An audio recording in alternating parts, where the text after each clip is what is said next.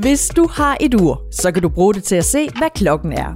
Men forestil dig, at du også kunne bruge uret til at betale med, når du for eksempel købte fredagslik. For nogle uger kan man faktisk betale med, og hvordan det fungerer, ja det får du svar på i det her afsnit af Moneypedia, hvor du også skal høre om biler, der selv kan betale, og om køleskabe, der selv kan handle ind. Men inden vi kommer til alt det, så skal vi allerførst lige have Viola på banen.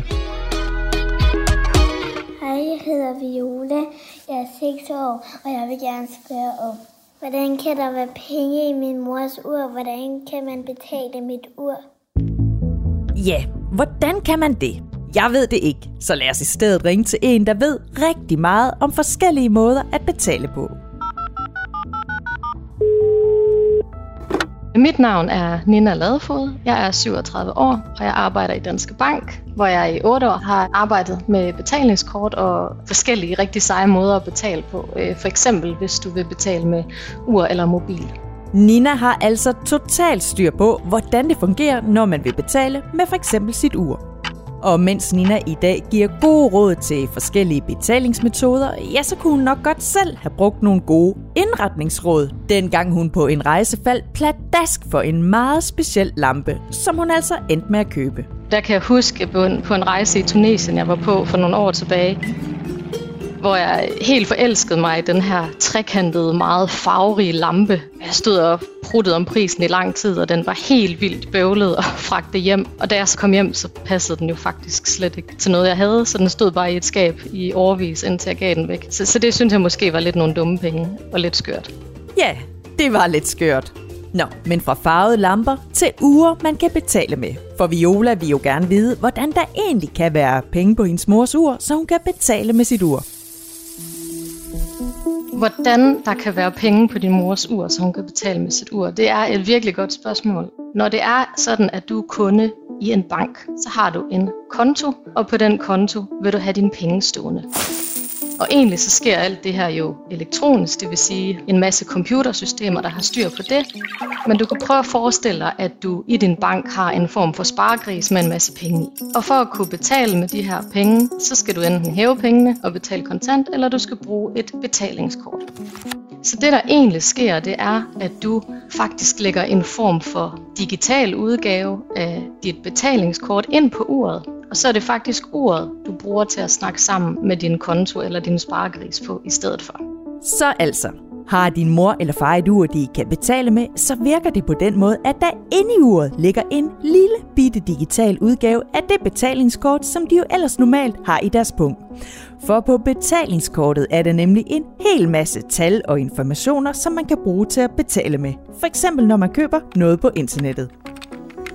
Og alle de tal og informationer kan man altså også lægge ind i sit ur, så man på den måde rent faktisk kan betale med sit betalingskort gennem sit ur. Og hvordan det så fungerer, når man står nede i butikken og skal betale for sin vare med sit ur, ja, det ved Nina selvfølgelig også. Ligesom normalt, når du er i en butik, så lægger du varerne op på båndet op ved kassen. Øh, de bliver bippet ind af vedkommende, der står i butikken. Når du så er klar til at betale, så vil du typisk skulle trykke et eller andet på dit ur, øhm, og så holder du det helt tæt hen til den her betalingsterminal. Og så lyder der en biblyd, og så har du faktisk betalt og kan pakke din vare. Så man bipper sit ur, når man skal betale, ligesom man vil bippe sit betalingskort. Men hvad så derefter? Hvordan får butikken så betaling for det, dine forældre lige har bippet med uret?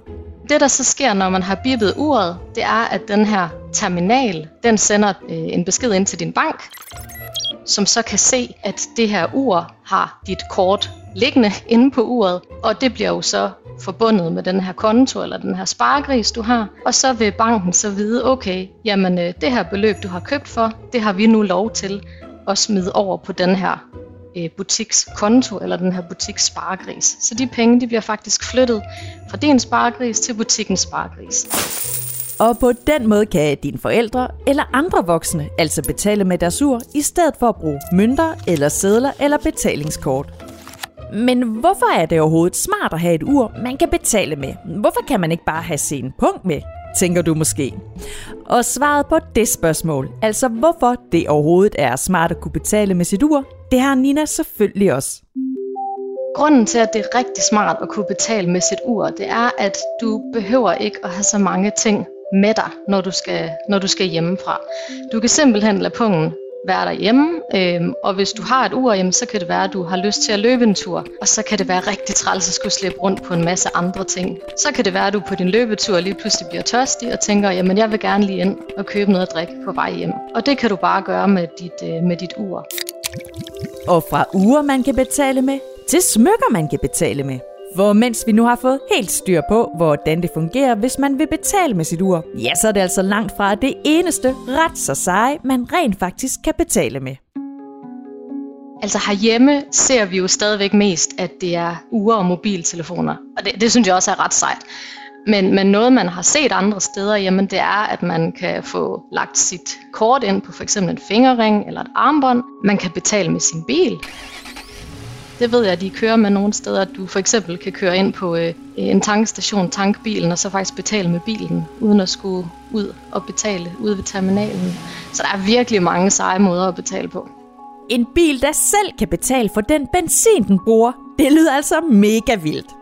Men det stopper ikke her, for spørger man Nina, ja, så vil der i fremtiden også være andre ret vilde måder, man kan betale på. For eksempel ved hjælp af øjnene. Jeg tror, vi kommer til at se øh, rigtig meget ske herinde for de, de næste år på det her område. Der er nogle steder, hvor man øh, har haft løsninger, hvor man simpelthen betaler ved at få scannet sit øje. Øh, det synes jeg også er lidt vildt. Ja, det lyder ret vildt. Og udover at kunne betale ved hjælp af øjnene, så vil dit køleskab i fremtiden måske også selv kunne handle varer, når det er tomt. For spørger man Nina, er det nemlig noget af det, vi vil se meget mere af i fremtiden. Vi har jo en hel masse ting i dag, der er forbundet til internettet. Så det, man allerede ser nu, ikke så tit, men det kommer vi til at se mere af, det er sådan noget med, at for eksempel dit køleskab, det kan selv begynde at bestille øh, varer i supermarkedet, når du løber tør for mælk, eller løber på steg, eller sådan nogle ting. Det synes jeg også er ret, ret fedt, at man ikke selv skal tænke på det. Så det tror jeg, vi kommer til at se rigtig, rigtig, rigtig meget mere af. Jeg ved ikke med dig, men jeg vil glæde mig til et køleskab, der selv kan handle ind, når der mangler for eksempel mælk eller pålægtschokolade. Nå, men hvis du, ligesom Viola, også har et pengespørgsmål, som du vildt gerne vil have svar på, så husk, at du bare skal sende det til os i en mail på manipedia Måske det så er lige præcis dit spørgsmål, som en af vores eksperter svarer på i et af de kommende afsnit. Tak for nu, og tak fordi du lyttede med. Podcasten er produceret af Go Little for Pengeskyen, Danske Banks familieunivers.